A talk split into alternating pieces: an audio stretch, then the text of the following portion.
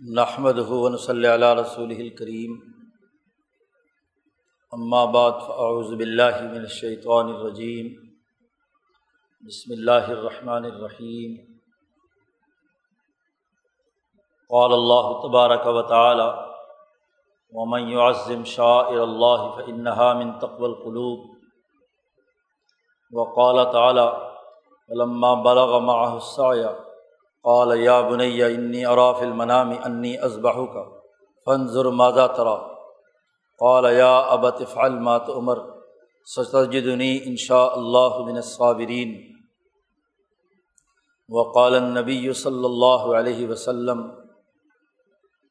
الاضاحی سنت ابیکم ابراہیم علیہ الصلاۃ والسلام، صدق اللہ مولان العظیم، و صدق رسول النبی الکریم. معزز دوستوں یہ بہت مبارک لمحات ہے دس ذی الحج چودہ سو چوالیس۔ دو ہزار تیئیس کا یہ وہ مبارک دن ہے، جس میں ابھی ہم نماز عید الاضحیٰ سے فارغ ہوئے ہیں۔ اس دن کی بڑی عظمت بلکہ اس ماہ مبارک ذی الحج کی یہ ان مہینوں میں سے ہے جنہیں اشور حرم کہا گیا ہے، حرمت والے مہینے، امن و امان کے مہینے، اور اس پر گزشتہ جمعے میں گفتگو ہو چکی ہے کہ حج کے بنیادی مقاصد و اہداف اور اس کے اثرات و نتائج انسانی جسم پر کیا پڑھنے چاہئیں انسان کی بہیمیت ایک ڈسپلن میں آئے۔ خاص طور پر اس ماہ مبارک کے ابتدائی نو دس دن، جس میں اعمال، اذکار اور عبادات کے ذریعے سے انسانی جسم اللہ کی حمد و ثناء اس کا شکر و امتنان کرنے کے لیے کردار ادا کرے۔ خاص طور پر وہ اشاق جو دور دراز اور ایک طویل سفر طے کر کے ہر میں بیت اللہ میں پہنچے ہیں اور حج بیت اللہ کی زیارت سے مشرف ہوئے ہیں۔ انہوں نے جو ان دس دنوں میں مشقت برداشت کی ہے، جد وجہد اور کوشش کی ہے پھر عرفات کے میدان میں، مینا کے میدان میں، مزدلفہ میں ان شاعر اللہ کی تعظیم کے لیے جسمانی مشقتیں برداشت کی ہیں۔ تو جسم کی پاکیزگی کا ایک مکمل نظام ابتدائی نو دس دنوں میں اس ماہ مبارک کے بیان کیا گیا ہے۔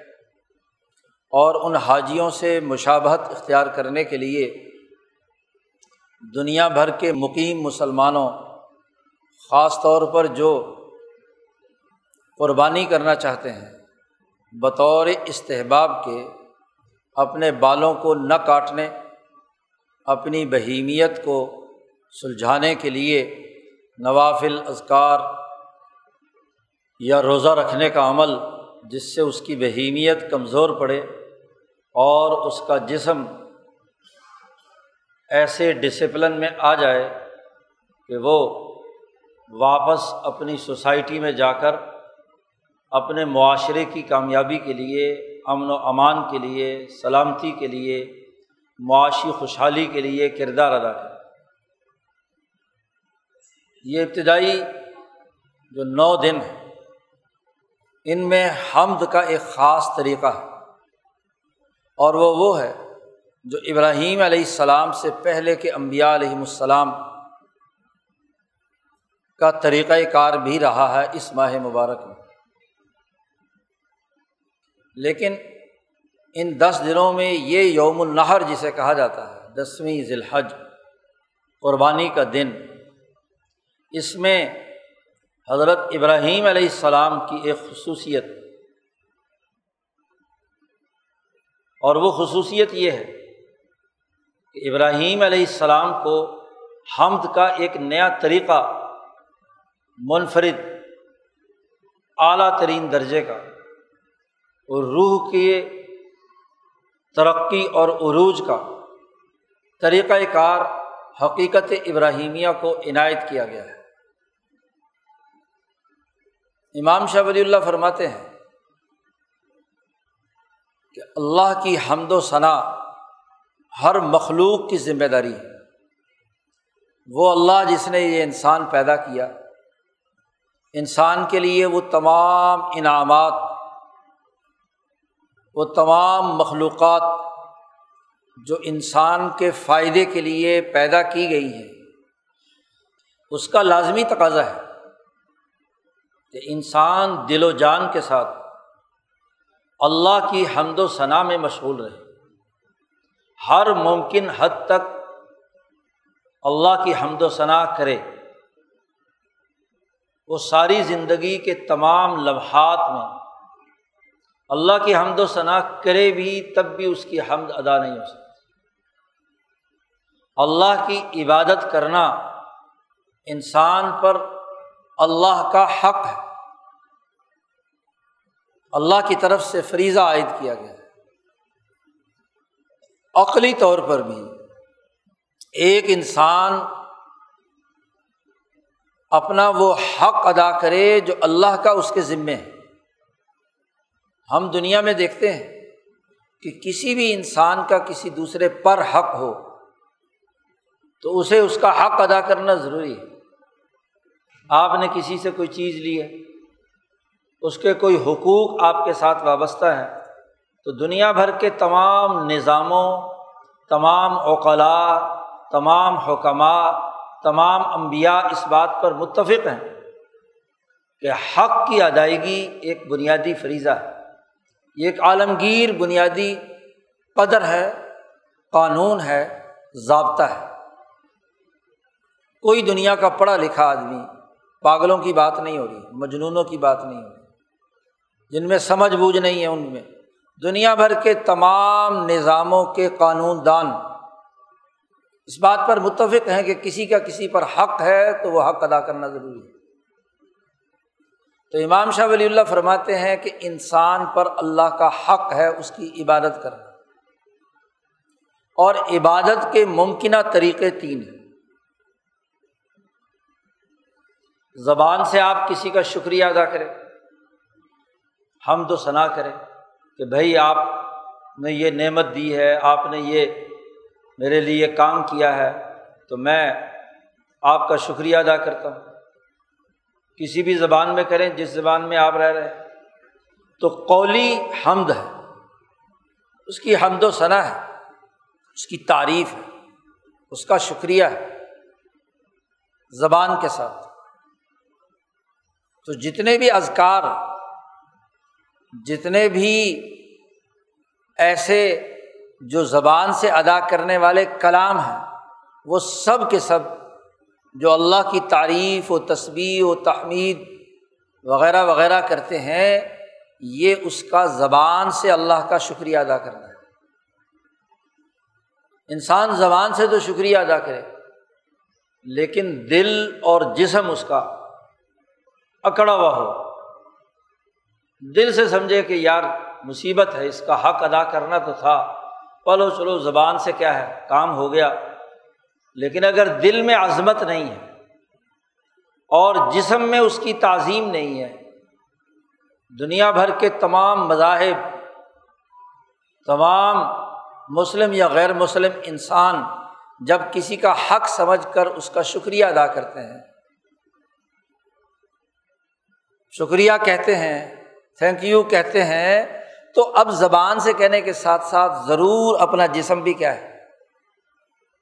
جھکاتے ہیں، خم کرتے ہیں اس کے سامنے۔ اور دل میں بھی اس کی عظمت کا اظہار ہوتا ہے۔ جس کو شاہ صاحب نے جملے سے استعمال کیا ہے، قلب اور قالب۔ تعظیم قلب سے بھی اور قالب یعنی جسم سے۔ تو حمد و ثناء کا دوسرا طریقہ تعظیم ہے، جس میں انسان کا دل جس کا حق ادا کرنا ہے، اس کی عظمت سے بھر جائے اور اس کا جسم، اس کی عظمت کا ظاہری طور پر بھی اظہار کرے۔ جو کہ انسانوں کے سامنے تو انسان ذرا سا گردن خم کرتا ہے اور اتنی ہی کرنی چاہیے کیونکہ وہ مخلوق لیکن اللہ تبارک و تعالیٰ کے سامنے جب انسان اس کی تمام نعمتوں کو انسان کے فائدے کے لیے پیدا کیے جانے والے پورے مادی نظام، تمام وسائل کی فراہمی اور اس کا پورا طریقۂ کار مشاہدہ کرتا ہے، تو اس کی تعظیم کی حد صرف گردن خم کرنے تک محدود نہیں رہتی۔ وہ اس کے سامنے جھکتا بھی ہے، حتیٰ کہ اس کے سامنے سجدہ ریز بھی ہوتا ہے۔ جب بھی کوئی آدمی کسی کی عظمت سے اس کا دل بھر جائے، تو ضرور سجدہ ریز ہو۔ چاہے وہ بت ہو، پتھر ہو، کوئی بھی چیز ہو۔ اور جب ذات باری تعالیٰ کا معاملہ آتا ہے تو وہاں بڑے سے بڑے انسان امبیا علیہم السلام، امام الانبیاء بھی جسم کی عظمت کی انتہا یہ ہے کہ اپنی ناک اور ماتھا زمین پر رگڑتے ہیں۔ اور فرماتے ہیں رسول اللہ صلی اللہ علیہ وسلم کہ انسان جب سجدے کی حالت میں ہوتا ہے تو اللہ کے بہت زیادہ قریب ہوتا ہے۔ بندہ سب سے زیادہ قریب سجدے کی حالت میں اللہ کے ہوتا ہے۔ اور جتنا آدمی کسی کے قریب ہو، تو اس وقت جتنی درخواست کرے، جو تعریف اور حمد و ثناء کرے، جو دعا مانگے، تو وہ ضرور قبول ہوتی ہے۔ تو عظمت کا تعلق قلب سے ہے اور قالب سے ہے۔ یہ دونوں طرح کے حمد اور شکر آدم علیہ السلام سے لے کر نو علیہ السلام حود علیہ السلام، صالح علیہ السلام یعنی قبل از ابراہیم علیہ السلام تعظیم کے یہ طریقے انسانیت کے لیے امبیا حکمہ اوقلا کے ہاں طے شدہ تھے عظمت کا اظہار کرتے تھے۔ وہ اس لیے کہ مولانا عبید اللہ سندھی فرماتے ہیں، شاہ ولی اللہ صاحب نے اس کا تذکرہ کیا ہے کہ ابراہیم علیہ السلام سے پہلے امبیا علیہم السلام نے خدا شناسی کے لیے مظاہر قدرت کو ذریعہ بنایا تھا۔ انسانیت ابھی ذہنی بلوغ کے اس اعلیٰ مقام تک نہیں پہنچی تھی۔ کہ مظاہر قدرت کے واسطے کے بغیر ذات باری تعالیٰ کی معرفت حاصل کر پاتا۔ ادریس علیہ السلام نے علم نجوم، طبیعتی قوانین عرض پر موجود اسباب و مسبات کا نظام، سورج، چاند، ستارے، ان میں جو تاثیر، وہ جو سسٹم چلا رہے ہیں اللہ کے حکم سے، اس کی اساس پر خدا شناسی کا کام کیا۔ یعنی وہ مظاہر قدرت یا وہ مخلوقات جن کے سامنے حمد و ثنا زبانی کی جا سکتی ہے، جیسے ایک انسان انسان کی کرتا ہے۔ تو اگر سورج نے اسے گرمی پہنچائی ہے، تو اس نے سورج کی بھی عظمت کی، سورج کو بھی زبانی طور پر شکریہ ادا کیا اور سورج کے واسطے سے ذات باری تعالیٰ تک کہ سورج اللہ نے پیدا کیا اور سورج کے ذریعے سے کیا ہے؟ ذات باری تعالیٰ تک رسائی حاصل ہوئی۔ یہ ایسے ہی ہے۔ مولانا سندھی مثال دیتے ہیں۔ جیسے ریاضی کے قوانین سمجھانے کے لیے ابتدائی طور پر بچوں کے سامنے ایک، دو، تین، چار سمجھانے کے لیے چار کیلے رکھ دیے۔ چار بنٹے رکھ دیے۔ چار پھل رکھ دیے۔ پانچ، دس کوئی بھی ایسی مادی چیز جو بچے کو نظر آ رہی ہے۔ لیکن ہم سب جانتے ہیں کہ یہ ایک، دو، تین، چار یہ ذہنی چیزیں ہیں، اس کا خارج سے کوئی تعلق نہیں ہوتا۔ گنتی آپ اس کیلے سے شروع کریں تو یہ ایک نمبر ہے، دو نمبر ہے، تین نمبر ہے، چار نمبر ہے، پانچ نمبر۔ اور اگر گنتی الٹی شروع کریں، اردو والے گنیں گے عربی والے گنیں گے تو ادھر سے ایک ہوگا اور آخری پانچ ہوگا اور انگریزی والے گنیں گے تو ادھر والا ایک ہوگا اور ادھر والا کیا ہوگا؟ پانچ ہوگا۔ گویا کہ جو ظاہر میں موجود ہے، اس کی ایک ذہنی تصویر دماغ میں انگریزوں نے الٹی بنائی ہے اور دائیں طرف سے لکھنے والوں نے دائیں طرف سے بنائی ہے۔ مقصد ہے وہ ذہنی عدد یاد رکھنا کہ عدد اتنے ہوتے ہیں۔ اور پھر ان اعداد کو جو ہم ملٹی پلائی کرتے ہیں دماغ میں جی ضرب جمع تقسیم کرتے ہیں، تو وہ بھی ایک ذہنی عمل ہے۔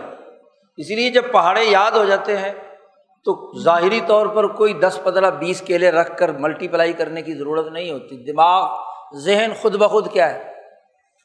منٹوں، سیکنڈوں میں ہاں جی حساب کتاب تک پہنچ جاتا ہے۔ اب یہ ایک ذہنی چیز تھی۔ ذات باری تعالیٰ کا ادراک ذہن کا عمل تھا۔ اس ذہن کے عمل تک پہنچانے کے لیے واسطہ بنایا گیا ان مظاہر قدرت ابراہیم علیہ السلام کے زمانے میں انسانی روح اور اس کا ذہن بالغ ہو چکا ہے۔ روح کو خدا شناسی کا ذریعہ بنایا ابراہیم علیہ السلام نے اور روح خدا شناسی کیسے حاصل کرے گی کہ جب وہ روح سے حمد و ثنا کرے گی، روح کی زبان میں گفتگو کرے گی،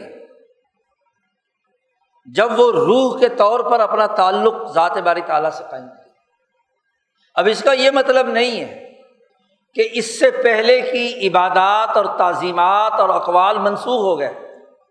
نہیں، زبانی ذکر و اذکار جس سے حمد و ثنا ہو، وہ بھی ہوگی اللہ اکبر اللہ اکبر، لا الہ الا اللہ اللہ اکبر اللہ اکبر ولی اللہ الحمد۔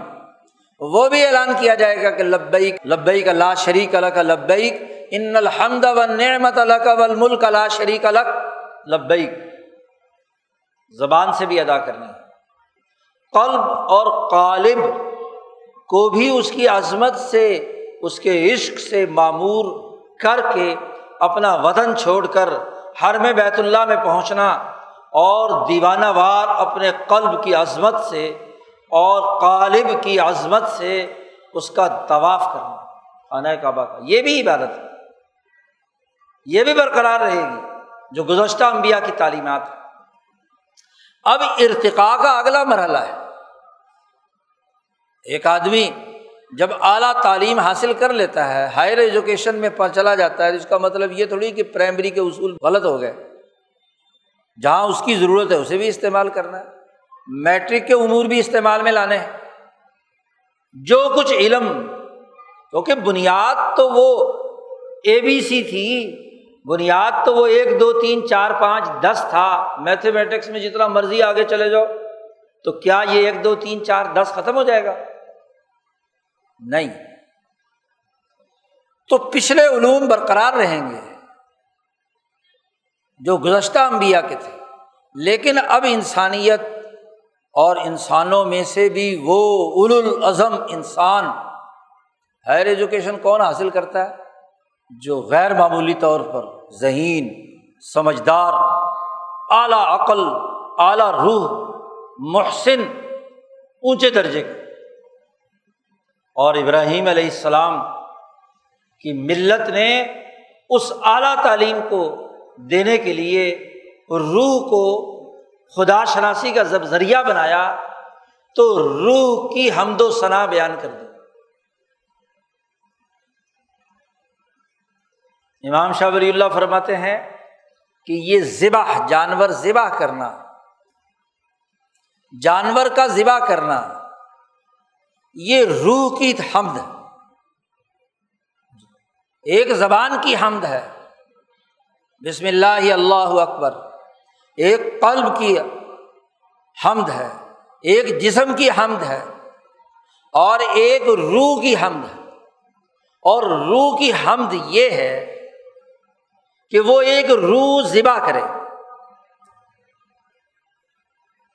شاہ ولی اللہ صاحب نے بڑی اہم اور اعلیٰ درجے کی اس کی حکمت اور اس کا راز بیان کیا ہے۔ اور وہ یہ کہ انسان روح کے بغیر کچھ نہیں، جسم اور روح کا مرکب ہے۔ اور روح کے بارے میں اللہ نے کہا ہے کہ کل روح من امری ربی، روح جو ہے وہ اللہ کا امر ہے۔ ایک کائنات کا عالم خلق ہے اور ایک کائنات کا عالم امر ہے۔ اللہ کے لیے امر ہے اور اللہ کے لیے خلق ہے۔ قرآن حکیم نے واضح کر دیا۔ تو امور مجردہ میں سے ہے روح۔ یعنی وہ امر ہے جو نظر نہیں آتا۔ مادے سے ماورا۔ اس کو امور مجردہ کہتے ہیں۔ تو روح انسان کی، وہ کیا ہے؟ شاہ صاحب نے حجرت اللہ میں اس کی تعریف کی کہ حقیقت فردانیتن و نقطن نورانیتن یجل طورحا انطور حاضل اطوار المتغیرت المتغیرہ۔ انسانی روح ایک ناقابل تقسیم ایک ایٹم ہے اکائی ہے۔ مفرد حقیقت جس کی تقسیم نہیں ہو سکتی۔ اور ایک نورانی نقطہ ہے۔ جو انسانی جسم کے تمام مراحل میں فروزاں رہتا ہے، روشنی دیتا ہے کرنٹ دیتا ہے انرجی دیتا ہے، جس کی وجہ سے انسان زندہ ہے۔ تو یہ روح انسانی ہے۔ اس پوری کائنات کی ایک عالمی روح ہے، روح الکل۔ پورے عالم کی ایک روح ہے۔ تمام مذاہب یہودیت، عیسائیت، ہندو مت، ویدک دھرم، مسلمان اس بات پر متفق ہے اور جو مذاہب کو نہ ماننے والے ہیگل جیسے لوگ ہیں، وہ بھی روح الکل مانتے ہیں اس پوری کائنات کی صورت روح اس خلق اور اس جسم کے ساتھ۔ تو وہ ایک عالمی روح ہے۔ اسی روح سے روحیں پھوٹی ہیں تمام انسانوں کی۔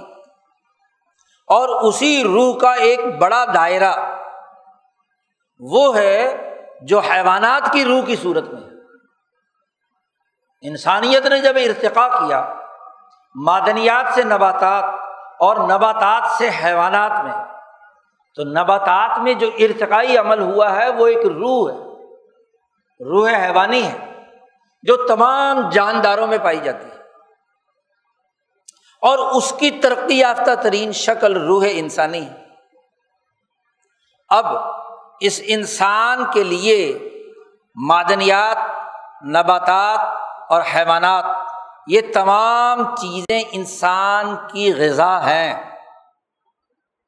نمک وہ کھاتا ہے، وہ تمام ایلیمنٹ جو انسانی جسم میں پروسیس ہو کر جائیں بالخصوص نباتات اور حیوانات کے ذریعے سے وہ اس کے جسم میں آتے ہیں۔ حیوان یہ کھاتا ہے، نباتات یہ استعمال کرتا ہے، معدنیات یہ استعمال کرتا ہے۔ سورج کی روشنی سے اس کی روح اور جسم مستفید ہوتی ہے، چاند کی چاندنی سے اس کی روح میں نکھار آتا ہے۔ ستاروں کی اثرات سے اس کی جسم اور روح پر خاص قسم کے اس سیارے کے اثرات مرتب ہوتے ہیں جس کے تحت وہ پیدا ہوتا ہے۔ ساری چیزیں اس انسانی روح پر اثر انداز ہو تو اسے زبان سے بھی شکر ادا کرنا ہے۔ اس کا جسم جس مادی میٹیریل سے بنا ہے، اس کا شکر بھی ادا کرنا ہے۔ اس کی روح ہے حیوانی، جو روح کے تمام جانداروں کی توانائی سے بنی ہے اس کے اندر۔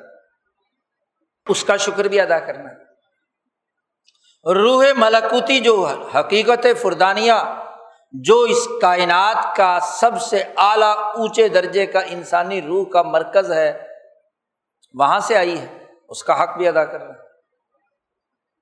تو ابراہیم علیہ السلام کے زمانے میں انسانیت کہ اعلیٰ دماغ ایسے مقام پر پہنچ گئے کہ وہاں روح کا شکر ادا کرنا ضروری ہے۔ اب روح کا شکر ادا کرنے کے لیے ابراہیم علیہ السلام کو یہ خواب دکھلایا گیا جس کا تذکرہ ہے۔ پہلے تو ابراہیم کے اسی سال کی عمر تک اولاد ہی نہیں ہو رہی۔ اولاد ہوئی تو حاجرہ کے پیٹ سے۔ بڑا بیٹا اسی سال کی عمر میں اسماعیل پیدا ہوتا ہے اور تیرہ چودہ سال کا ہوتا ہے۔ ابراہیم علیہ السلام سو سال کی تقریباً عمر کے ہیں۔ روح ہے۔ اور باپ کی روح ہی کٹ کر اس کی اولاد میں جاتی ہے۔ پھر اولاد سے اولاد بھی۔ کم از کم روح ہے حیوانی۔ اسی لیے آج ایک انسان کا ڈی این اے اس کے پیچھے کے تمام ورثا ان میں جو وراثتی سلسلے چل رہے ہیں اس کا اظہار کر دیتے اس کی جسمانی ساخت، اس کی شکل و صورت، اس کے بالوں کا رنگ، اس کی باقی تمام جسمانی خصوصیات۔ کیونکہ نسل در نسل آدم سے اب تک اپنے آبا و اجداد کے ذریعے سے کیا ہے، وہ روحیں یہاں تک پہنچی ہیں۔ اب بیٹا وہ بھی اسی سو سال کے قریب عمر میں جوانی کی حد کو پہنچ رہا علما بالغا معاحسا جب اسماعیل علیہ السلام بلوغ کے اس درجے کو پہنچے کہ صحیح اور جدوجہد اور محنت کرنے والے گبرو جوان بن گئے۔ جوان لخت جگر۔ جس میں ابراہیم کی روح کار فرما ہے اب ابراہیم سے کہا گیا، انی اراف المنامی خواب میں میں نے دیکھا ہے کہ میں اپنی روح کو ذبح کر رہا ہوں۔ پہلے دن دیکھا روح کو ذبح کر رہا ہوں۔ حاجی لوگ جب آٹھ ذی الحج کو مکہ سے روانہ ہو کر مینا پہنچتے ہیں تو اس کو یوم ترویہ کہا جاتا ہے۔ ترویہ کا مطلب یہ رویے سے ہے کہ ذہن میں خواب آیا رویت سے ہے کہ اپنی روح کو حمد کی اعلیٰ ترین مقام پر لے آؤ۔ نو دن پہلے آپ نے باقی تمام اعمال کیے ہیں۔ قولی حمد بھی کی ہے، قلبی بھی کی ہے ہاں جی جسم کی بھی کی ہے۔ باہر سے آئے تھے، طواف قدوم کیا تھا تم نے ہر میں کعبہ میں۔ اب ترقی کا اگلا مرحلہ طے کرنا ہے۔ دسویں تاریخ ہوتی ہے تو اب کیا ہے؟ مرحلہ اگلا طے کرنا ہے۔ تو یوم الترویہ یعنی آٹھ ذی الحج کو خواب آتا ہے۔ کہ روح سے حمد و ثنا بیان کرو۔ اور روح کی حمد و ثنا کیا ہے؟ کہ روح کو قربان کرنے کا جذبہ پیدا کرو۔ عالم امر سے روح آئی ہے، روح الکل سے۔ اور اس روح کے ساتھ جسم اٹیچ ہے۔ تو جسمانی آلائش سے پاک کر کے روح کو خالص لوج ہلا کرنے کا عمل کرو۔ عرفات کے میدان میں پہنچے تو اس کو یوم عرفہ عرفہ اس لیے کہتے ہیں کہ یہاں خواب پہلے تو رویے کی صورت میں آیا تھا یا رویت کی صورت میں آیا تھا۔ اور عرفہ میں کھل کر آ گیا۔ جی مکمل طور پر مزدلفہ میں، رات میں اور زیادہ وضاحت کے ساتھ، اور وہاں متعین ہو گیا۔ آدمی پر کوئی بھی کام کا انکشاف مرحلہ وار ہوتا ہے اور کم از کم تین مرحلے ضرور ہوتے جب بھی انسان کسی کام کا ارادہ باندھتا ہے، اگر ہم اپنے ذہن کا مطالعہ کریں، تو پہلی دفعہ ایک اجمالی خیال آتا ہے۔ دوسری دفعہ اس کام کی کچھ تفصیلات مزید آتی ہیں کہ یہ کام کیا جائے تو اس سے متعلقات چیزیں کیا ہیں؟ اور تیسری دفعہ کام کی دو ٹوک اور قطعی شکل ہمارے سامنے آتی ہے کہ یہ کام ہے، یہ لمیٹڈ کام ہے، یہ اس کی حدود ہے، یہ متعین عمل ہے جو مجھے اس سلسلے میں کرنا ہے۔ تو اب جب تینوں دن بات واضح ہوگی اور تیسرے دن بات واضح ہو گئی کہ تمہاری روح کی حمد و ثنا یہ ہے لبلا المبین کہا، بڑا واضح آزمائش کہ سو سال کی عمر کا بوڑھا اولاد کوئی نہیں ہے، ایک ہی جوان بیٹا ہے جو اسی کی روح سے نکل کر ہاں جی آگے وجود میں آیا ہے، اب اس کے کام کرنے کا دن ہے۔ اور کام بھی وہ کہ اس نے باپ کا وارث بننا ہے۔ دین کے غلبے کی جدوجہد اور کوشش کرنی ہے۔ اس کو لٹاؤ اور ذبح کر دو۔ انی ازباہ کا میں تجھے ذبح کر رہا ہوں۔ بیٹے کو تیار شیار کر کے چل پڑے ہیں۔ اور فنظر ماضا ترا۔ پوچھا اسماعیل سے کہ ہاں بھائی، تمہارا کیا ارادہ ہے؟ ابھی جیسے بیان کیا گیا عربی خطبے میں کہ ابراہیم علیہ السلام نے بیٹے سے پوچھا کہ کیا رائے ہے؟ اپنی رائے ظاہر کرو۔ فنظر ماضا ترا۔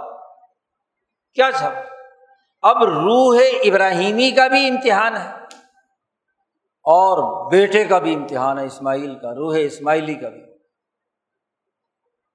ذبح کرنے کے نتیجے میں جسم سے روح نکل جائے گی۔ اور نکل کر جا کر روح الکل میں جہاں سے آئی ہے وہیں پہنچ جانا ہے۔ اور جب روح نکلتی ہے،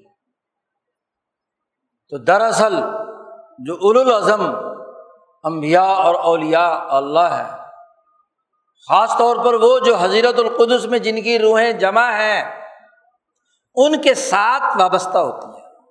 ابراہیم اسماعیل کی روح کے ساتھ چپکے ہوئے۔ تو روح کا امتحان ہے۔ روح کا شکر یہ ہے کہ اپنے لختے جگر کو، اپنی روح کو ذبح کیا۔ کس کے لیے؟ اس کی حمد ثنا میں۔ اسماعیل نے کہا، ٹھیک ہے۔ یا بت تفل ماتو مر جو کچھ تمہارے دل میں جیا تھا، جو میں حکم دیا گیا نا، اللہ کی طرف سے کر گزرو۔ ستا جی دنی ان شاء اللہ صابرین آپ مجھے صبر و استقامت والا پائیں گے۔ اگر اللہ نے چاہا۔ حمد و ثنا کی انتہا ہے۔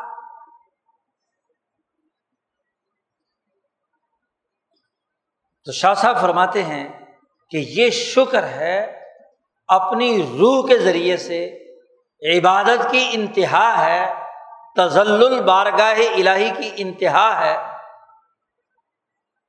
کہ جسم سے تو صرف ماتھا زمین پر رگڑا تھا سجدے میں، رکوع میں تو صرف کمر جھکائی تھی۔ کھڑے ہو کر تو صرف ہاں جی جسم تھوڑا سا جھکایا تھا۔ زبان سے تو صرف حمد کی تھی۔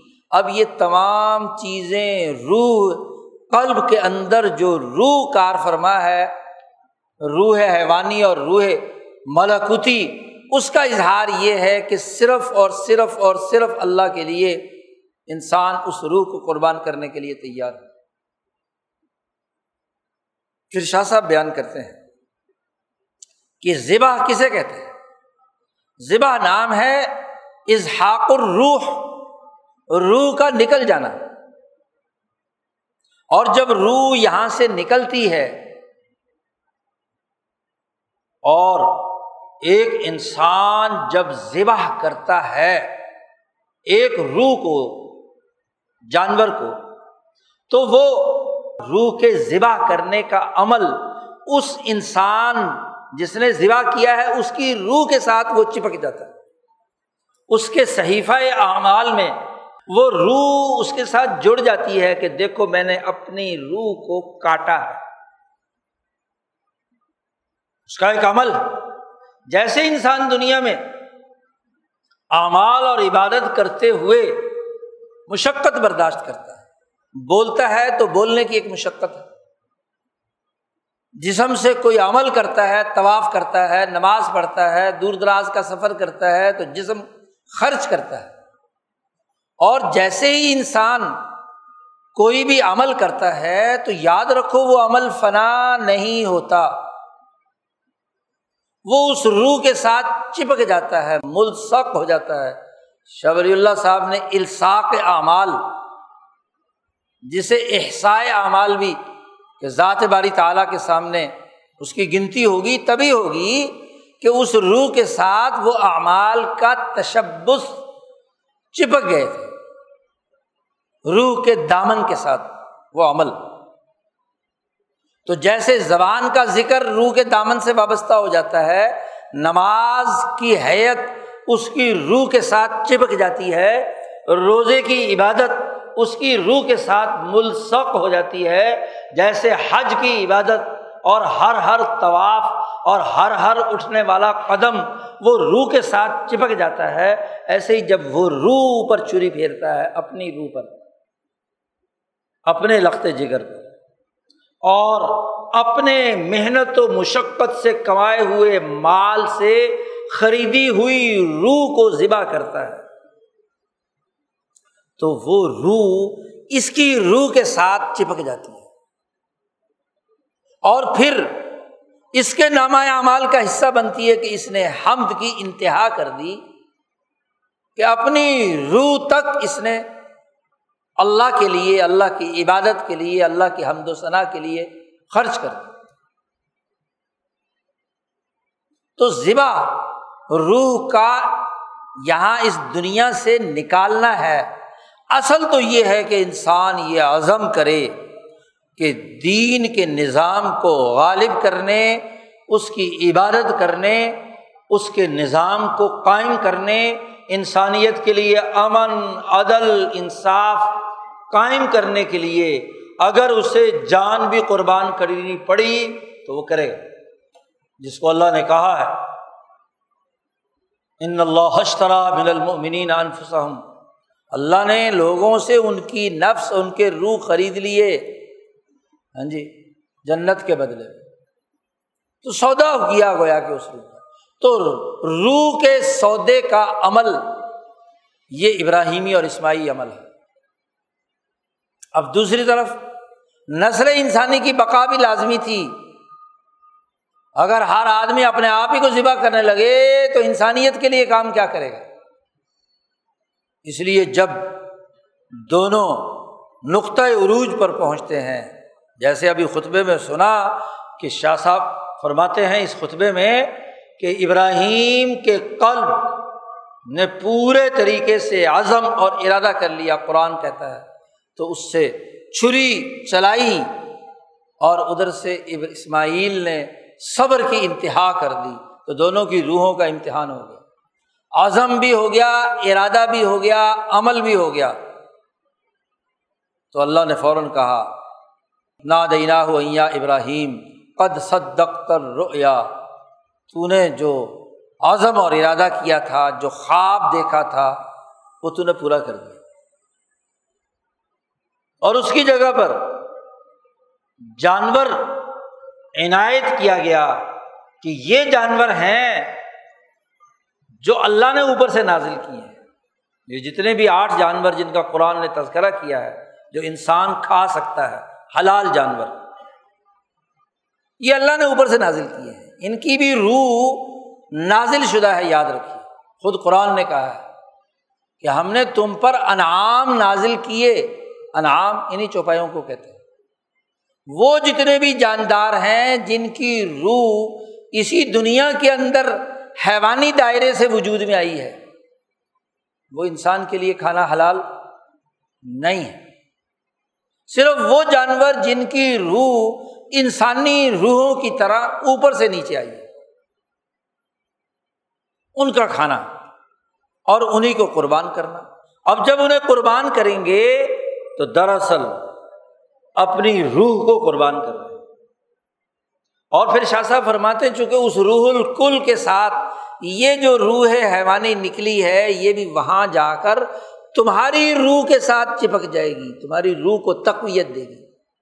جیسے گوشت کھاتے ہو تو جسم طاقتور ہوتا ہے، ایسے ہی روح کو اللہ کے لیے ذبح کیا تو وہ روح تمہاری روحانیت کو کیا طاقتور بنے اب سال میں جیسے باقی عبادتوں کی ایک ٹائمنگ مقرر ہے۔ جی؟ نماز کے دن میں پانچ مرتبہ، روزہ سال میں ایک مہینے کا۔ ایسے ہی یہ جو قربانی ہے، روح کو طاقتور بنانے کی، اللہ کی حمد و ثناء بیان کرنے کی وہ ایام نہر تین دن دسویں، گیارہویں اور بارہویں۔ ترجیحی طور پر دسویں، اس دن نہ کر سکے تو گیارہویں اور اس کے بعد ورنہ بارہویں۔ یہ تین دن یعنی پورے سال بعد ایک انسان کو ایک ذمہ داری ادا کرنی ہے، اپنی روح کو اللہ کے سامنے حمد و ثناء کے طور پر، عبادت کے طور پر مضبوط بنانے کے لیے اپنی محنت و مشقت سے کمائے ہوئے مال، لوٹ مار کے مال سے نہیں۔ لپا ڈگی سے نہیں، چوری کا نہیں، رشوت کا نہیں، اوپر کی کمائی سے نہیں، اپنی محنت سے کمائے ہوئے مال سے، اپنا پالا ہوا جانور، اس سے بھی زیادہ افضل۔ حضرت شیخ الہند مولانا محمود حسن رحمۃ اللہ علیہ کئی مہینے پہلے اپنا بکرا خریدتے، اس کو خود چارہ کھلاتے تھے۔ پیار کرتے تھے، باہر جنگل چرانے کے لیے جاتے تھے۔ اتنا مانوس ہو جاتا تھا وہ کہ کسی رسی وسی کی ضرورت نہیں تھی، صرف آپ کے اشارے پر تھے۔ گہرا تعلق، محبت کا اس کے ساتھ قائم کرتے اور پھر اس محبت پر چھری چلاتے تھے، دس تاریخ کو۔ اب یہ وہ حمد کی اعلیٰ ترین کمال ہے جو محسنین اور کاملین کے پیش نظر ہوتا کہ وہ روح آپ کے ساتھ چپکنی ہے۔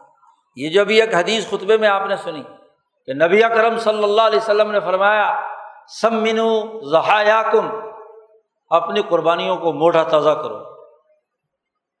اس لیے کہ یہ قیامت کے دن پل سرات کراس کرنے میں تمہاری سواری ہوں گی۔ حشر کے دن تمہاری متایا کم تمہاری سواریاں ہوں گی۔ سواری تبھی ہوگی کہ جب وہ تمہاری روح کے ساتھ چپکی ہوئی ہوگی تو ہر عمل چپک جاتا ہے۔ تو یہ جو قربانی ہے، روح کی قربانی، روح کی حمد و ثناء روح کی عبادت، وہ روح سے وابستہ ہے، جانور کی روح سے وابستہ ہے۔ اسی لیے یہ بات سمجھ لینی چاہیے کہ ان تین دنوں میں کروڑ روپیہ بھی اگر غریبوں میں تقسیم کر دے تو روح کا شکر ادا نہیں۔ روح کی عبادت اربوں روپے خرچ کر یہ بڑا آج کل احمقانہ تصور ہے، جانور ذبح کرنا۔ اتنے جی لاکھوں جانور ذبح کر کے ضائع کر دیے، کیوں نہ ان کو غریبوں میں بانٹ دو۔ یہاں گوشت کھانا مقصد نہیں ہے۔ اور یاد رکھو، یہ بھی ضروری نہیں ہے کہ یہ سب لوگوں میں بانٹا جائے۔ قربانی کرنے والا خود بھی کھا لے تو کوئی حرج کی بات سارا کا سارا کھا یہ بھی کچھ ضروری نہیں جی بات یہ ہے اصل ہے ذبح۔ اصل چیز ذبح ہے اپنی روح کو اللہ کے سامنے سرب سجود کرنے، عبادت کرنے، اس کے ساتھ وابستہ ہونے، روح الکل کے ساتھ اپنی روح کو جوڑنے کا ذریعہ اور واسطہ ہے۔ یہ انسان کے لیے رابطہ ایک کار ہے اس روح الکل کے ساتھ۔ یہ آج کے عقل مند لٹ لیے پھرتے ہیں۔ فلسفے میں ہیگل کو بڑا استاد مانتے ہیں۔ وہ کہتا ہے کہ جناب، کشمکش جاری ہے تھیسس اور اینٹی تھیسس میں۔ اب اس کی تھیسس کیوں ہے کہ روح الکل بے چین ہے؟ اب جب اپنے چین حاصل کرنے کے لیے دونوں کا اشتراک پیدا کرنا چاہتی ہے، تو روح الکل کو سکون آئے گا ایک وقت۔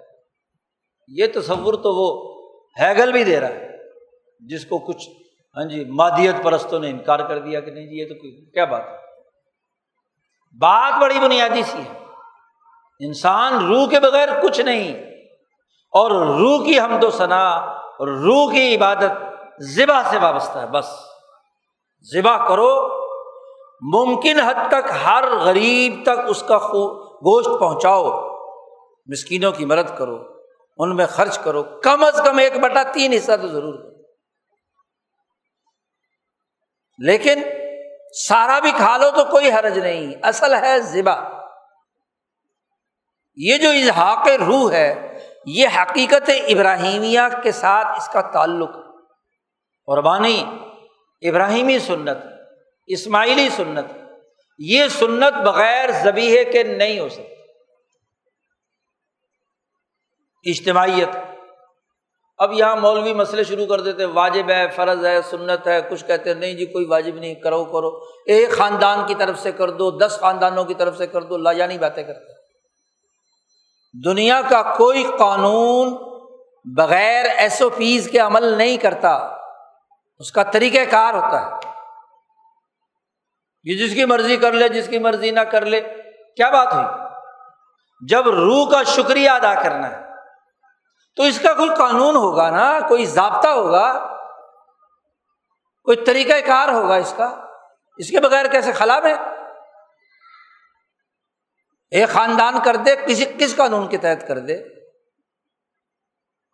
اس کے لیے قانون اور ضابطہ بڑا واضح اور متعین ہے کہ جو صاحب نصاب ہے،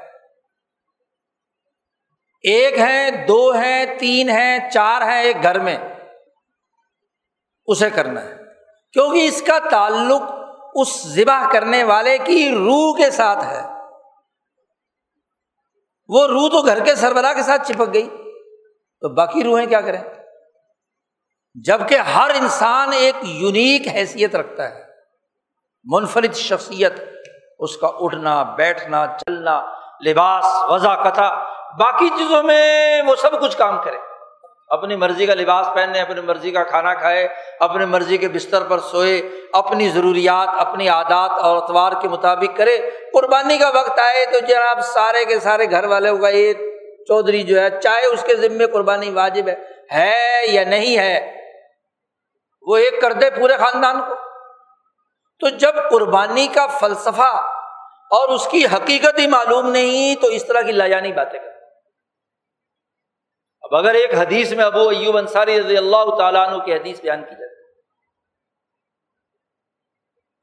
کہ ایک خاندان کے لیے ہم کافی سمجھتے تھے ایک قربانی۔ کو یہ ایک جزوی واقعہ حدیث صحیح ہے۔ واقعہ صحیح ہے۔ آپ دیکھیے کہ کسی قانون کے ارتقاء کے مختلف مرحلے ہوتے ہیں۔ تو ابتدائی زمانے میں قربانی کا کہا گیا، تو شروع زمانے میں ایک خاندان کو عادت ڈالنی تھی نا۔ قربانی دینے کی عادت ڈالنی تھی ان دنوں میں۔ پہلے قربانی صرف مکہ میں ہوتی تھی، حج کے موقع پہ۔ مینا میں لوگ قربان کرتے تھے، حرم کے اندر۔ اب حرم سے باہر بیٹھے ہوئے مدینہ منورہ میں۔ وہ ہر میں خدا بندی تو نہیں ہے۔ جی بیت اللہ الحرام کا حرم تو نہیں ہے۔ وہ تو مدینہ منورہ ہے۔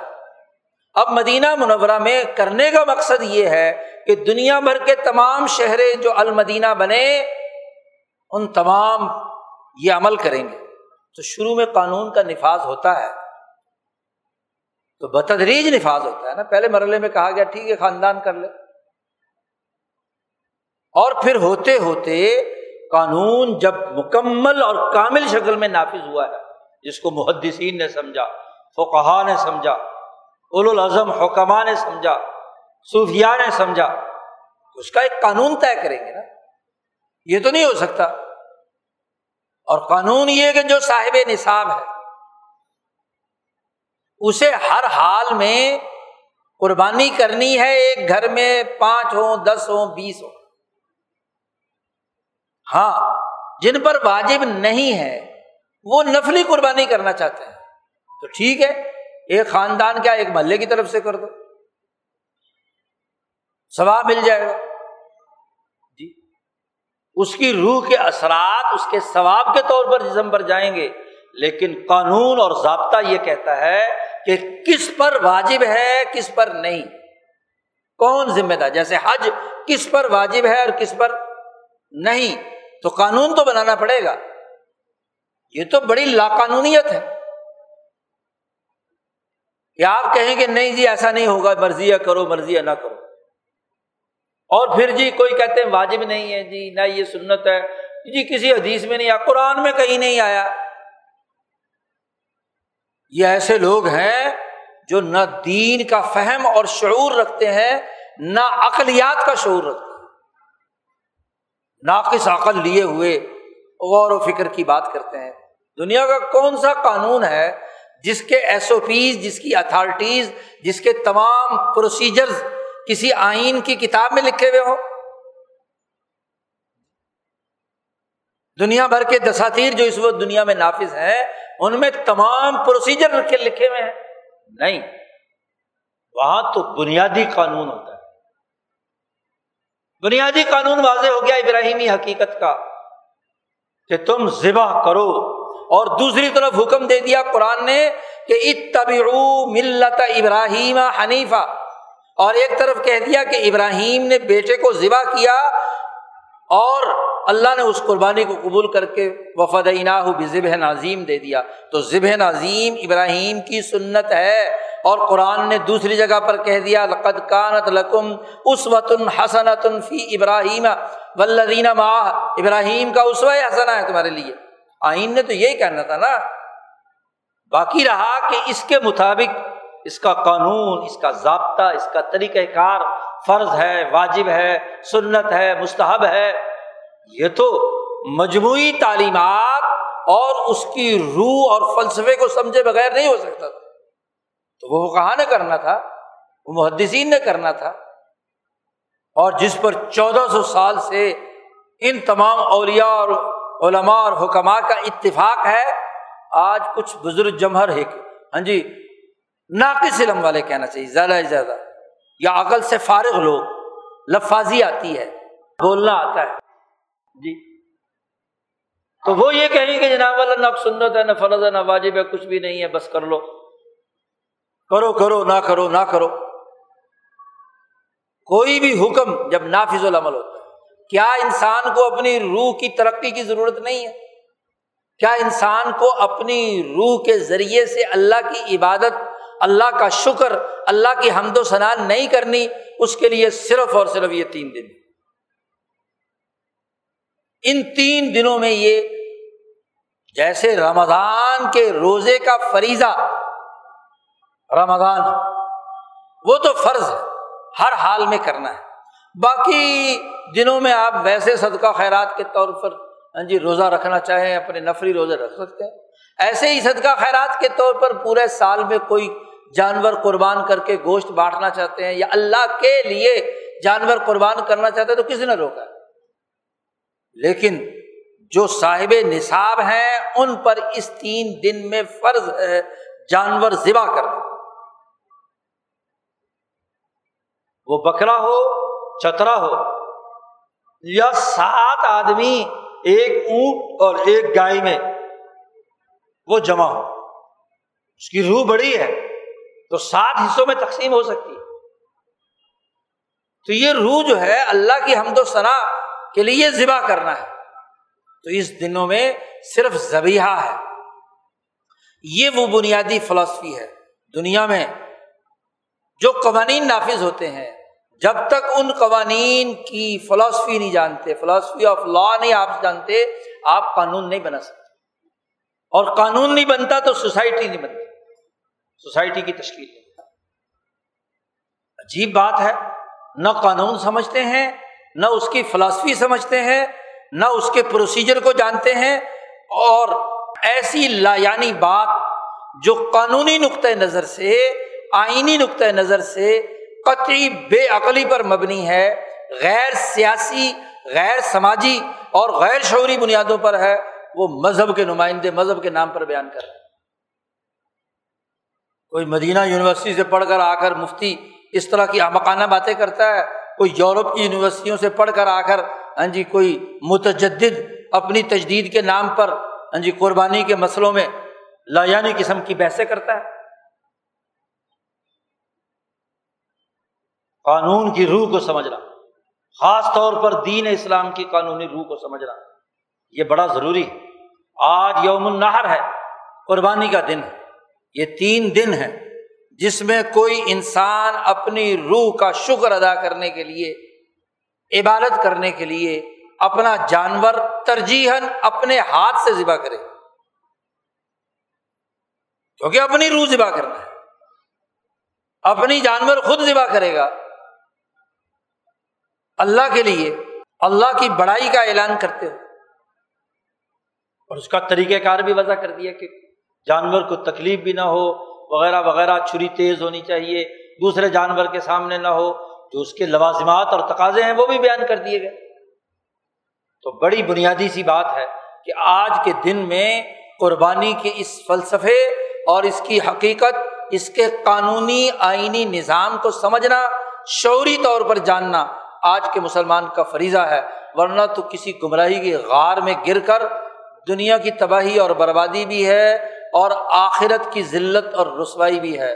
اللہ تعالیٰ ہمیں اس سے بچائے اور قربانی کی اس حقیقت کو سمجھ کر اپنی روح کو کامیاب بنانے کے لیے ہاں جی شعوری طور پر آگے بڑھنے کی توفیق عطا فرمائے۔ وہ آخر ان الحمد للہ رب العالمین۔